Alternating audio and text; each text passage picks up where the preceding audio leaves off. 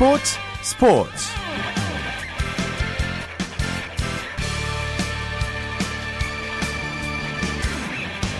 여러분 안녕하십니까 아나운서 오승원입니다.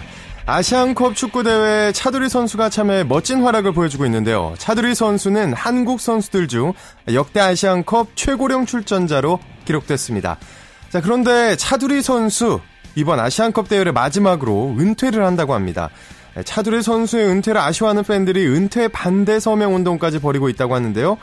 어쨌든 마지막까지 최선을 다하는 차두리 선수의 모습 기대해 보겠습니다. 전 차두리 선수 은퇴 반대 운동에 서명을 할 겁니다. 자, 토요일에 함께하는 스포츠 스포츠 먼저 프로농구 열기부터 느껴보겠습니다. 월간 루키의 조현일 기자와 함께합니다. 안녕하세요. 네, 안녕하십니까. 네, 동부가 KT를 이겼는데 동부가 홈구장에서 KT를 이긴 게 한 1년 정도 된 것 같아요. 네, 맞습니다. 원주에서 KT만 만나면 어, 이 동부가 유독 힘을 써, 어, 쓰질 못했는데요. 네. 자, 오늘 승리하면서 징크스를 끊었습니다. 아, 동부는 홈에서 열린 이 5라운드 맞대결에서 KT를 69대 63으로 제압했습니다. 25승 아, 13패를 기록한 동부는 3위를 굳게 지켰고요. 아, 단독 5위였던 KT는 전자랜드와 공동 5위가 됐습니다. 아, 동부가 KT를 상대로 원주에서 승리한 날을 찾아보려면 2013년 1월 6일로 어, 거슬러 올라가야 되는데요. 예. 이후에 이 동부는 원주에서 KT를 상대로 6연패하면서 안방에서 전혀 이 맥을 추지를 못했었습니다. 자, 근데 그런 특별한 이유가 있나요? 이 전창진 KT 감독이 그만큼 동부라는 팀을 잘 알고 있기 때문이 아닌가 싶습니다. 아, 이 전창진 감독은 지난 2002년부터 2009년까지 동부의 감독을 영입한 바 있는데요. 아, 팀 사정을 속속 잘 알다 보니 공략이 쉬웠던 것 같습니다. 뭐 김주성과 또 윤호영 선수를 비롯해서 김영만 어, 동부 감독과 또 이세범 코치, 또 표명을 코치 모두 이 전창진 감독의 제자였거든요. 네. 어, 이에 반해서 김영만 동부 감독은 아무래도 이 KT가 외곽 슛이 좋고 또 조직력까지 갖추고 있다 보니까 고전한 것 같다라고 뭐 음. 별 대수롭지 않게 분석을 했습니다. 그렇군요. 원주 동부는 연고지를 한 번도 안 옮겼잖아요. 네네. 네, 그래서 이제 원주에서 경기가 열릴 때마다 어, 열기가 굉장히 뜨거운 것 같아요. 네, 맞습니다. 원주가 프로농구를 대표하는 이 원고지로서 현재 모범다답안을 제시하고 있습니다. 아, 새로운 경기장에서 또 성적까지 좋아지다 보니까 관중몰이도 대박을 치고 있는데요. 아, 말씀대로 이 동부는 프로농구 출범과 함께 한 번도 연고지를 옮기지 않은 이 몇 안 되는 프로팀이기도 합니다. 예. 아, 덕분에 원주에서 프로농구 관람은 하나의 문화로 정착할 수가 있었는데 이 여고생 신분으로 경기장을 찾았던 팬들이 이제는 이 아주머니가 돼서 아, 아이 손을 붙잡고 경기장에 오는 광경을 어렵지 않게 볼 수 있습니다. 아, 음. 출범 18년을 맞은 이 프로농구의 바람직한 관람 문화가 아닐 수 없는데 아, 지난 2013년에는 총 4,600석을 지닌 이 최신식 원주 종합체육관이 문을 열면서 더 많은 팬들이 체육관을 찾아서 열심히 동부 선수들을 응원하고 있습니다. 네, 경기 막판에 전창진 감독이 화가 좀 많이 난 모습이었는데 KT의 경기 내용이 별로 안 좋아서였겠죠? 그렇습니다. 이 부산 KT 전창진 감독이 오늘 경기력에 단단히 화가 났습니다. 아, 전 감독은 경기 내용에서는 한 30점 이상을 져야 하는 경기였다. 음. 마지막까지 시속 게임을 했던 게 그나마 다행이었다면서 화를 감추지 못했는데요. 아, 그러면서 이 전태풍 선수의 복귀가 시급하다는 말도 덧붙였습니다. 아, 전창진 감독은 경기가 끝난 후에 오늘 같은 경기는 전태풍의 빈자리가 참 아쉬웠다. 복귀 날짜는 아직 정해지지 않은 상태지만 빨리 돌아와야 될 것 같다. 라고 이야기를 했습니다. 네. KT 아, 선수들에겐 뭐 여러모로 어, 쓴 맛만 남았던 패배였습니다. 네, KT의 조성민 선수, 또 동부의 윤호영 선수, 저번 게임에도 신경전이 있었는데, 네. 아직까지도 이어지는 것 같습니다. 네, 이 조성민과 윤호영 선수가 한 달 만에 좀 어색한 맞대결을 펼쳤습니다. 아, 두 선수는 지난달 24일 맞대결 중에 신경전을 펼친 바 있는데, 이 KT의 석공 상황에서 백코트 하던 조성민과 윤호영의 팔이 서로 엉켰습니다. 예. 아, 이때 두 선수가 팔을 뿌리치는 과정에서 그만 이 감정이 상하고 말았는데요.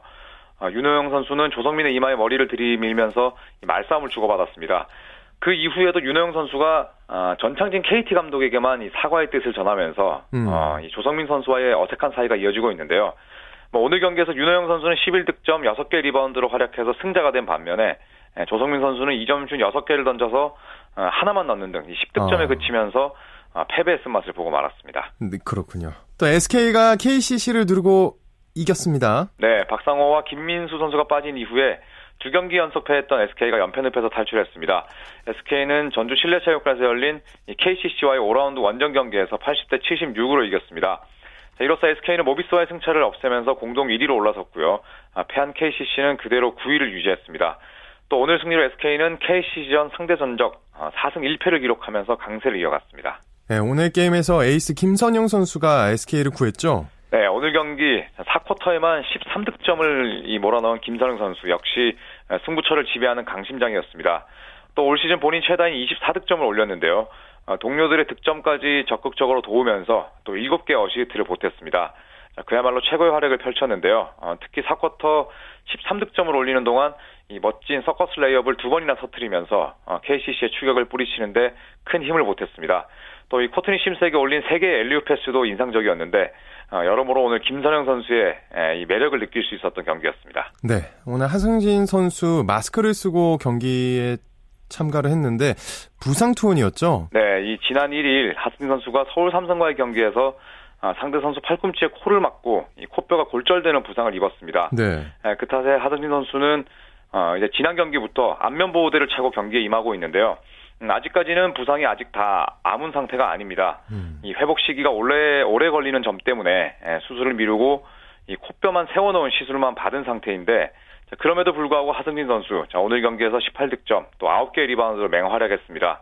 이 하승진 선수의 골밑 존재감 덕분에 또 KCC도 비록 패했지만 이 SK를 끝까지 물고 늘어질 수 있었습니다. 네, 오늘 근데 아까 게임 보니까 중간에 외국인 선수와 또 부딪히는 모습이 나와서 굉장히 아파하던데 괜찮은 건가요? 네, 약간 그 심스의 그 예, 예. 팔에 또 맞고 이 하승진 선수가 넘어지면서 좀 균형을 잃었었는데 아, 그때 이 좀 보는 팬들도 가슴이 철렁했거든요. 예. 뭐 다행히 또 큰 부상은 예, 아닙니다만 음. 일단은 뭐 부상 없이 좀 무사히 한 시즌을 마쳤으면 하는 바람이 듭니다. 네. 또 마지막으로 여자 농구 소식 정리해 주시죠. 네, 여자 프로농구 2군 리그에서는 하나회당이 이 우리은행의 진땀승을 거뒀습니다. 아, 79대 74로 이기면서 어, 이 우리은행은 또 승수를 쌓는데 실패했는데요. 아, 여자 프로농구 1군과는 또 완전히 상반된 결과와 또 순위를 보는 재미가 색달랐던 오늘 하루였습니다.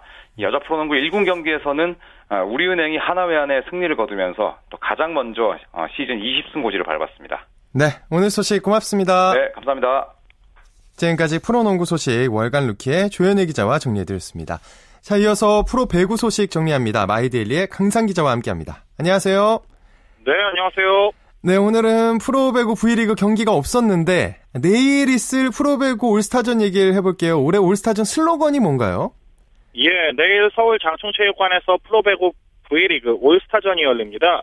올해 올스타전의 슬로건은 Back to the Base인데요. 예. 장충체육관에서 프로배구를 새롭게 시작하자는 의미를 담고 있습니다. 그렇군요. 자, 프로배구 올스타전 표는 어떤가요? 매진이 됐나요? 예, 올스타전 예매분은 이미 전부 매진이 됐습니다. 하지만 표를 구하지 못한 팬들을 위해 내일 현장 판매분 400여 장이 남아 있습니다. 아직 늦지 않았으니 내일 현장에 달려가시면 열기를 직접 느끼실 수 있을 것 같습니다. 그렇군요. 네, 올해 V리그 올스타전 재단장한 장충체육관에서 열리게 돼서 의미가 더 있을 것 같은데 이러면은 프로배구 올스타전이 장충체육관에서 열리는 게 몇 년 만이죠? 예, 5년 만이죠. 음. 장충체육관은 지난 19일 GS와 도로공사전을 시작으로 다시 프로배구의 메카로 떠오를 준비를 마쳤는데요. 예. 올스타전이 열리는 건 지난 2009-2010 시즌 이후 5년 만입니다. 나2011-2012 시즌 이후에 잠시 GS 칼텍스가 평택으로 연고지를 옮기고 리모델링 공사에 들어가면서 그 장충체육관에서 배구 경기가 열리지 않았었거든요. 예. 하지만 지난 19일부터 재개장에 들어가서 지금 배구의 메카로 떠오를 준비가 됐는데요. 그래서 더 많은 팬들의 기대를 모읍니다. 예, 올해 프로배구 올스타전의 특징이 있다면 어떤 게 있을까요? 예, 짧게 설명드리자면요. 예. 이번 예. 올스타전은 나눔과 동행, 그리고 미래라는 키워드가 준비되어 있는데요. 그만큼 팬들과 함께하는 행사가 매우 다채롭게 마련되어 있습니다. 음, 어, 이번 프로배구 올스타전 입장하는 장면부터 아주 특 특별하게 진행된다고 하는데 어떤 거죠?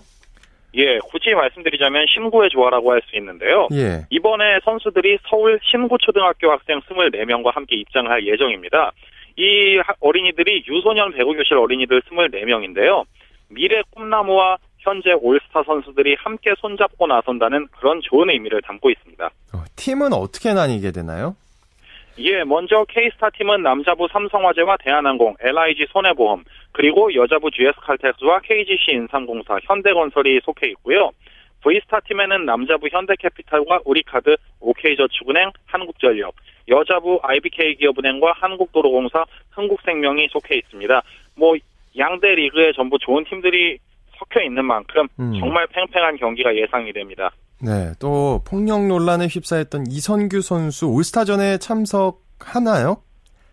결론부터 말씀드리면 이성규 선수는 참가하지 않습니다. 예. 이성규 선수는 애초에 팬투표로 남자부 K스타 팀에 뽑혀서 올스타전에 참가할 예정이었으나 올스타전 닷새 전인 지난 20일 LIG 손해보험전에서 엉켜 쓰러졌다가 일어나는 과정에서 상대 세터 노재욱의 허벅지를 때리면서 비난에 휩싸였는데요.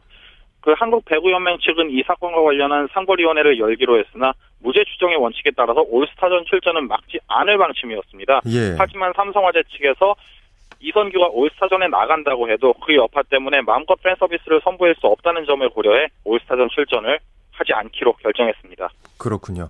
자, 프로배구 올스타전 본 게임이 4세트제로 열리는데 관전 포인트 짚어주시죠.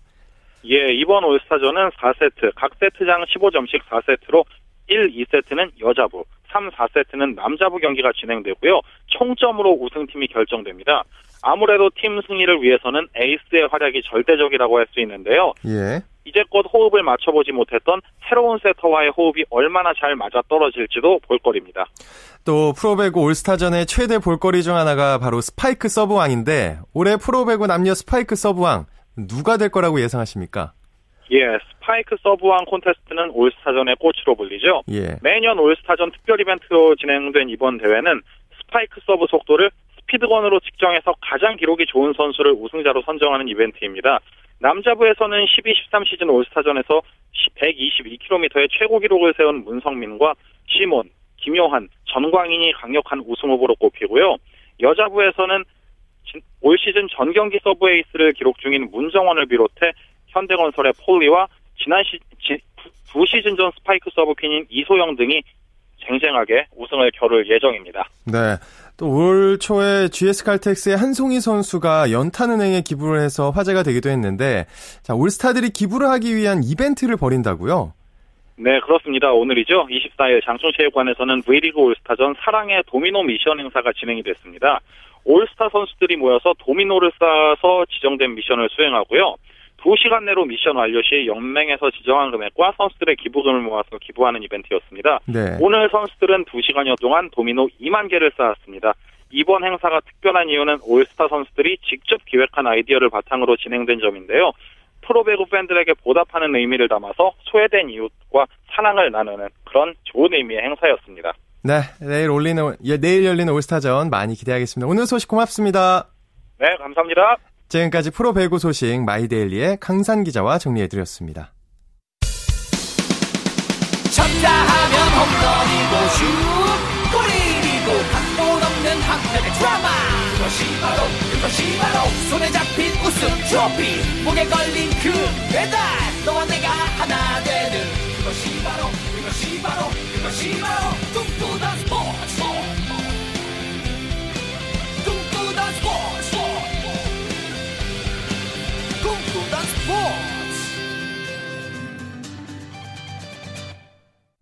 이어서 국내외 축구 소식 살펴봅니다. 베스트 11의 손병화 기자와 함께합니다. 안녕하세요. 네, 안녕하세요. 네, 호주 아시안컵이 이제 4경기만 남겨두고 있는데 어제 열린 경기들로 4강 대진이 확정이 됐죠? 네. 지난 1월 9일 개막한 2015 호주 아시안컵이 준결승 2경기와 3, 4회전 그리고 결승전 등 총 4경기만 남겨두고 있습니다. 지난 보름 동안 재밌는 경기들도 많았고 골도 많이 터져서 이 아, 아시아 축구 팬들 참 즐겁겠는데요. 4강에는 우리나라와 개최국 호주 그리고 중동의 이라크와 아랍에미리트 연합 이렇게 네 나라가 올랐습니다. 오는 26일 저녁 8시에는 이 우리나라가 이라크와 준결승 첫 번째 경기를 치르고요. 네. 하루 뒤인 27일 저녁 8시에는 호주와 아랍에미리트 연합이 결승 진출권을 놓고 단판 승부를 펼칩니다. 네, 어제 열린 경기들을 봤는데 강력한 우승 후보라고 일컬어졌던 팀 두 팀이 다 탈락을 했습니다. 이변이라고 볼 수 있겠죠? 네, 맞습니다. 우리나라 호주와 함께 이번 대회 우승 후보로 평가받던 이란과 일본이 나란히 8강전에서 떨어지는 정말 이변이 일어났습니다. 예. 이란은 이라크와 맞선 8강전에서 연장 후반까지 3대 3으로 접전을 펼친 후 승부차기에 돌입, 돌입했는데요.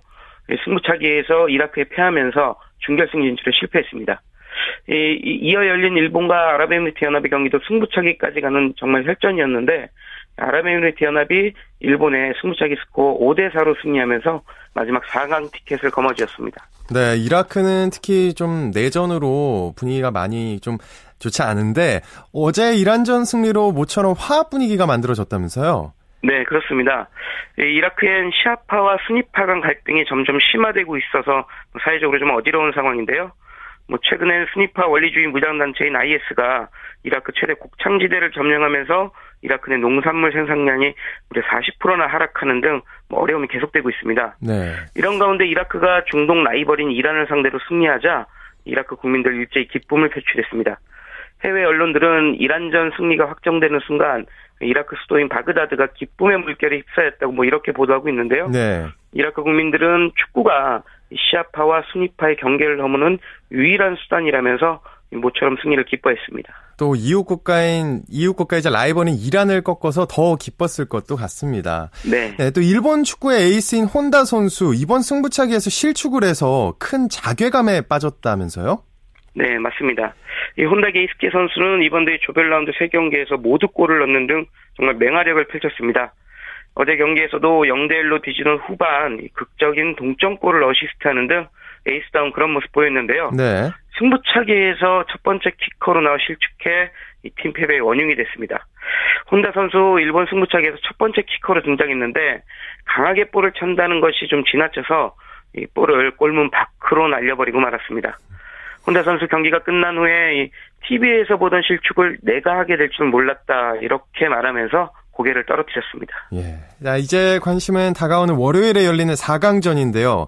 자, 우리 축구 대표팀 오늘 오후에 첫 훈련을 실시하면서 전열을 정비했다고요.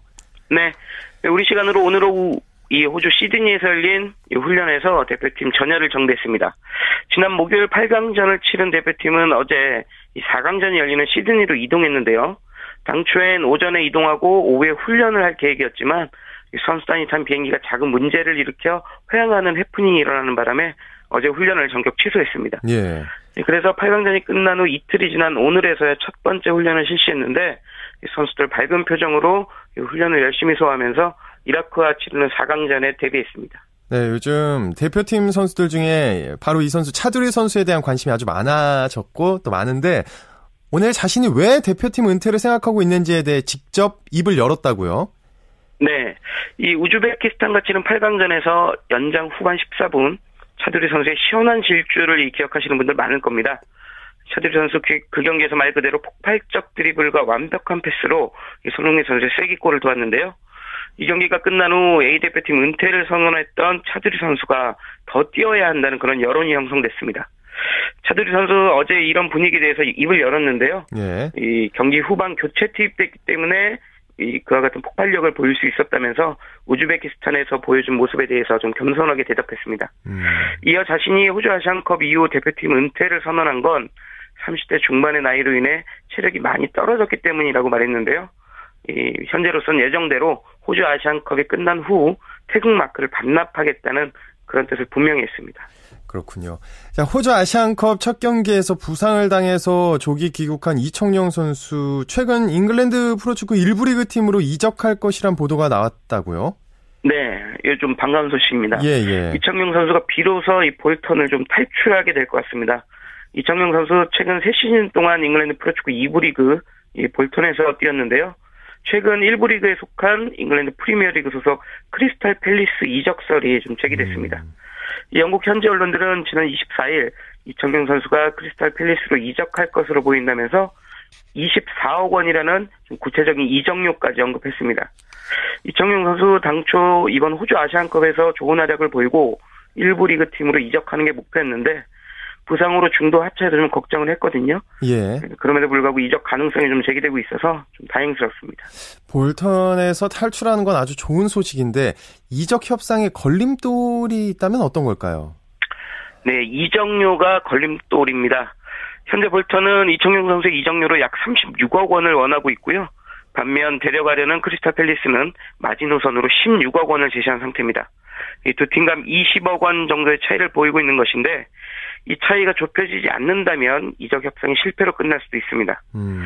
그러나 영국 현지 언론들은 두 팀이 이적료 협상을 이 중간선인 한 24억 원 정도에서 타결될 것으로 이렇게 보고 있는데요. 예. 예 이청용 선수가 볼튼을 떠나는 것과 그리고 크리스탈 필리스가 데려가려는 의지가 좀 강하기 때문에 분위기는 좀 긍정적입니다. 요번에 꼭 성사됐으면 좋겠습니다. 또 마찬가지로 이청용 선수와 같은 2부 리그에서 뛰고 있는 김보경 선수, 스코틀랜드 프리미어리그에 속한 셀틱으로 이적설이 나왔는데 현재 어떻게 진행되고 있나요? 네, 잉글랜드 프로축구 2부 리그인 챔피언십에 속한 카디프 시티에서 활약 중인 김보경 선수, 최근 스코틀랜드 프리미어리 프리미어리그의 축구 명가죠. 이 셀틱 이적설이 나왔습니다. 예.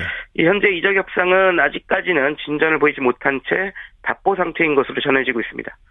카디프 시티는 김보경 선수를 셀틱에 내주는 대신 현재 셀틱에서 뛰고 있는 아담 매튜스 선수를 데려오는 이 맞트레이드 방식을 제안했는데요. 음. 이 두팀 간 이견 차가 좁혀지지 않아서 아직 결정되진 않았습니다. 그러나 셀틱 구단이 지속적으로 이 김보경 선수에게 관심을 갖고 있었기 때문에 김보경 선수의 이적 결과도 머지않아 결정될 것으로 보입니다. 네, 오늘 소식 고맙습니다. 네, 고맙습니다. 지금까지 국내외 축구 소식 베스트 11의 손병화 기자와 정리해드렸습니다. 이어서 한 주간의 해외 스포츠 소식 정리합니다. 월드 스포츠. 오늘은 경향신문 김은진 기자와 함께 합니다. 안녕하세요. 네, 안녕하세요.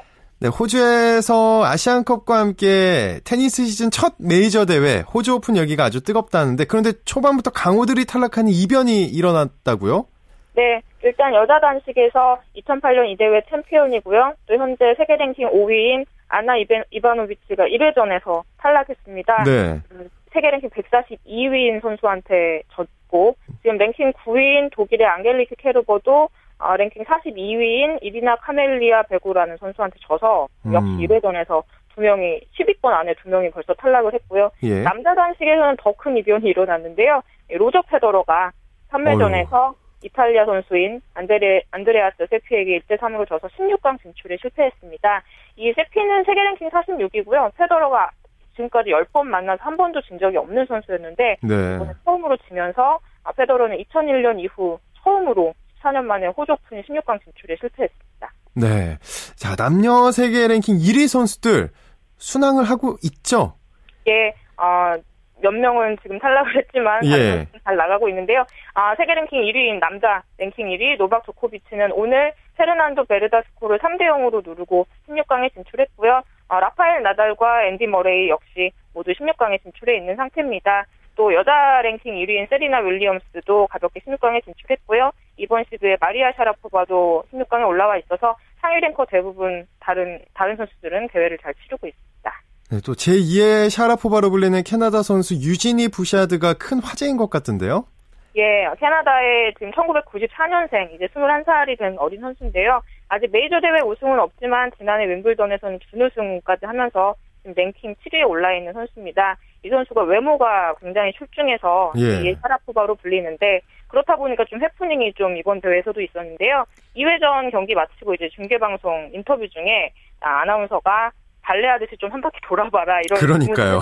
네, 아, 당황하면서도 이제 한 바퀴 돌아줬는데 음. 이 인터뷰 이후에 좀 부적절한 인터뷰였다 이런 음. 논란이 거셌고 특히 여자 선수들 뭐 세레나 윌리엄스 같은 선수는 나달이나 페더러였어도 그런 주문을 했겠느냐 이런 맹 비난을 했습니다. 음. 아무래도 여자 선수들이 복장이 화려하다 보니까 또 예쁜 선수가 또 화려한 옷을 입었으니까 이걸 좀 보여주려는 뜻이었다고 하는데 아무래도 외모가 주목받다 보니까 경기 외적인 주문을 많이 받아서 나도 당황했었다 이런 인터뷰도 오늘 나왔는데요. 음. 이 선수는 지금 대진상 8강에 오르게 되면은 마리아 샤라포바와 대, 결을 하게 됩니다. 그래서 또 어, 떻게 보면 결승보다 더한 빅매치가 될 수도 있을 것 같습니다. 네, 그리고 그 이후의 인터뷰도 기대가 됩니다. 네, 네 박태환 선수의 라이벌로 유명한 중국의 수영 스타 수냥 도핑 논란 이후에 중국 내에서 인기가 급 하락하고 있다면서요? 네, 아, 순양의 고향인 중국의 저장성에서 실시한 어, 최고의 운동선수 투표가 있었는데요. 순양이 여기 10위에도 들지 못하는 좀 굴욕적인 결과가 나왔습니다. 어, 잘 알려진 이유 때문이다라는 게 저장성 체육 당국 관계자의 설명이라고 하는데요. 이 잘 알려진 이유라는 게 바로 도핑입니다. 음. 순양이 런던 올림픽 2관왕에 이어서 뭐 인천 아시안 게임에서는 3관왕에 오른 중국 최고의 스포츠 스타인데 지난해 도핑 검사에서 금지 약물 양성 반응이 나와서 3개월 자격 정지 징계를 받은 사실이 있었는데 이걸 몰래 숨기고 아시안 게임에 인천 아시안 게임에 출전해서 최근에 이게 뒤늦게 밝혀져서 논란이 됐었거든요. 네네. 네, 네, 중국 스포츠계 굉장히 큰 파문을 일으켰는데 승량이 2013년에도 사실은 무면허 운전을 하다가 적발돼서 국가대표 자격이 좀 잠깐 정지된 적도 있었습니다. 어, 도덕적으로 자기 관리를 못한 결과 지금 뭐 최고의 스포츠 스타인데도 고향에서도 음. 외면받는 그런 상황이 되고 있습니다. 네. 자, 마지막으로 메이저리그의 일본인 타자 스 즈키 이치로 선수 현역 생활을 계속하게 됐다면서요? 네. 어, 올 시즌을 마치고 뉴욕 양키스와 계약이 끝나서 이제 FA가 됐었는데 계약 소식이 좀 잠잠해서 이치로가 예. 이대로 은퇴하나 이런 생각도 많이 했을 텐데요. 오늘 마이애미와 1년 200만 달러에 계약했습니다. 예, 이치로가 현역 생활을 좀 연장 뭐 일본으로 돌아와라는 것도 복귀하라는 요구도 좀 요청도 거부를 하면서 메이저리그 음. 생활을 계속 어, 주장을 한 것은 지금 통산 안타 기록이 눈앞에 있기 때문인데요. 2001년에 메이저, 메이저리그에 데뷔해서 지금까지 2,844안타를 쳤습니다. 그래서 136개만 더하면 3,000안타를 넘길 수 있는데요. 현재 통산 안타 46이고 50위권 중에서도 가장 경력이 짧은 선수이기 때문에 역대 최단 기간 3,000 안타 안타 돌파가 유력합니다. 그래서 올해 136안타를 다치기는 좀 버거 보이긴 하는데 예. 이 선수가 뭐 올해 하고 또 2년 더 해서 어, 이 기록을 깨고, 깨고 싶은 것 같은데요. 지금 도전은 또 계속 되는, 되고 있습니다. 조금 얄미울 때도 있었지만 대단한 선수임에는 분명한 것 같습니다. 네. 아시아 최고의 타자인 건 맞는 것 같습니다. 네, 오늘 소식 고맙습니다. 네, 감사합니다.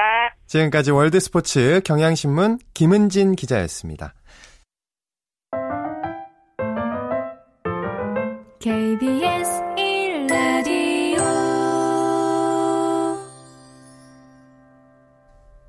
매주 토요일 마련하는 정수진의 스포츠 현장 시간입니다. 겨울 스포츠의 대명사로 아이스하키를 들 수 있죠. 최근 아이스하키에 대한 관심이 아주 많아지고 있는데요. 전국의 아이스하키 꿈나무 최강팀을 가리는 제22회 리틀 아이스하키 대제전이 열렸는데요. 그 현장으로 함께 가보시죠.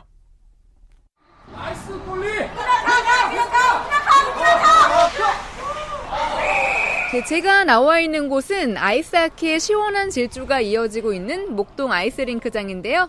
지금 여기서 제22회 리틀 아이스하키 대제전이 열리고 있습니다. 이번 대회에서는 초등학교 저학년부와 고학년부 모두 쉰한 개 팀이 참가해서 열띤 경기를 펼칠 예정인데요.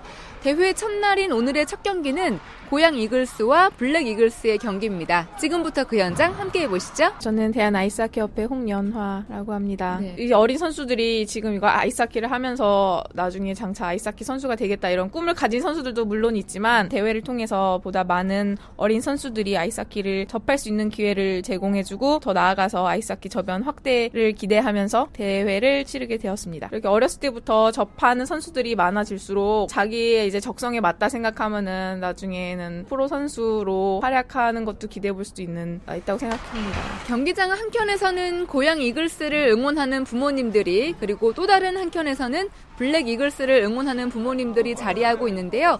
두 팀의 스코어가 차이가 나긴 하지만 다들 열심히 하는 아이들을 응원하고 있습니다. 고양 이 글 씨입니다. 졸업 전에 마지막 경기라 예, 열심히 응원하고 있습니다. 잘해서 예, 상대팀하고 재밌게 경기를 하고 있, 어서 예, 재밌어요. 아이들이 경기를 하는 거잖아요. 어떤 그렇죠. 마음으로 응원하고 계세요? 다치지 않았으면 좋겠고 열심히 잘해서 이왕이면 이기면 좋겠지만 저도 뭐 서로 상처 안 받고 지는 팀도 어느 정도 배려해주고 그랬으면 좋겠어요. 애들 팀이기 때문에 그게 더 좋은 것 같아요. 뭐 설마 질까? 보니까 훈수를 그렇지 아무래도 이기고 지구를 떠나서 아이들이 이렇게 조금 더 좋은 자리에 해서 열심히 해야죠. 저는 이겼으면 하는 간절한 마음으로 블랙 이글스 팀을 응원하고 있죠. 현재 상황이 많은 점수 차로 지고 있습니다. 음. 7대1로 지고 있습니다. 10대1? 네. 방금 한 골 또 들어. 예, 방금 한 골 또 들어가서 11대1로 지금 지고 있습니다. 뭐 이런 것은 경기를 하다 보면 항상 있는 거기 때문에 다들 표정들 보십시오. 아주 편안하지 않습니까? 즐거운 마음으로. 애들 어디 다치지 않을까? 그래도 이렇게 하나씩 잘 막아주면 박수도 치고 뭐 그렇게 하고 있습니다. 아, 오늘 애들 경기 늘 열심히 하고 어, 있으나 뭐 경기에 어, 이기고 지고 상관없이 네, 열심히 응원해주고 있습니다. 앞으로도 그렇게 할 거고 박수를 보내주고 싶네요. 얘들아 잘했다. 고양 이글스와 블랙 이글스의 경기는 고양 이글스가 11대 1로 이겼는데요. 승리팀의 감독과 선수들을 만나볼까요? 네, 안녕하세요. 저는 고양 이글스 하키팀의 김동우 감독이라고 합니다. 오늘 승리하신 거 축하드릴게요. 아, 감사합니다. 네네. 근데 반대팀이 좀 어린 친구들이 많이 나와서 어쩔 수 없는 것 같아요. 저희는 이번에 6학년 이제 졸업 전에 마지막 대회여서요. 아이들도 일단 이기고자 하는 의지가 대단하고요. 일단은 저희는 공격도 공격인데 수비 위주로 일단 전략을 짤 예정입니다. 남은 대회는 이제 아이들 일단 다치면 안 되고요. 계속 연습도 꾸준히 해서 결승 올라가서 좋은 성적 내보고 싶어요. 안녕하세요. 저는 고양이글스 팀 주장 안창욱입니다. 저희가 이번에 컨디션과 손발 맞추고 그리고 이런 거를 연습해가지고 자신감을 올리려고 한 거기 때문에요. 저희 팀의 분위기가 업된거요. 그게 제일 좋은 것 같습니다. 남은 경기들도 잘 해야 되잖아요. 네. 어, 떻게 경기할 건지 각오 한마디만 해주세요. 어, 죽기 살기로 끝까지 뛰어가지고 할 거입니다. 고양이 게스 86번 강나라라고 합니다. 유일한 이 고양 팀의 여자 선수예요? 네. 네. 운동을 하면은요 즐겁고 보통 아이스하키라는 운동 많이 하지 않는데 저는 특이한 운동 하니까 되게 재밌는 것 같아요. 어, 이렇게 재미있게 하는 운동에서 또 경기까지 했을 때 이겼을 때 더 기분 좋을 것 같은데 오늘 이겼어요. 엄청 기뻐요. 팀이 열심히 운동을 해서 이겼으니까 더 기쁜 것 같아요. 이 대회에서 아직 우승을 못 해봤으니까 같이 우승해보고 싶어요. 화이팅! 경기기 때문에 승패가 나뉘어지긴 하지만 아이들은 아이스하키를 통해서 많은 점을 얻고 있습니다. 공부하고 학원 학원 다니느라 거의 운동할 시간들이 없는데 어, 여기 와서 운동하면 일주일 동안 쌓였던 스트레스 확 풀리고요. 격렬하게 에너지를 소비할 수 있는 운동이라 좋고요. 팀 운동이니까 혼자 하는 운동보다는 서로 의지도 하고 배려도 하고 그러면서 배우고 커나가는 게 좋은 것 같아요. 체력적인 면 그리고 뭐 사회성 같은 거 그리고 이제 이게 전신 운동이다 보니까 처음에는 위험하다고 생각하시는데 시켜보면 전혀 위험하지 않기 때문에 아이스하키가 혼자만 잘해서 되는 운동이 아니고 팀 플레이로 같이 이루어지는 거니까 같이 협력해서 그래서 시키는 이유도 있고 혹시 선수로도 이렇게 내심 생각을 하고 계세요? 음, 본인이 원한다면 시킬 생각은 있어요. 기대합니다. 제 22회 리틀 아이스하키 대제전은 오늘부터 2월 13일까지 목동과 수원 그리고 고려대 아이스링크장에서 진행되는데요. 참가한 아이들 중에 미래의 아이스하키 선수들도 나올 수 있겠죠? 지금까지 정수진이었습니다.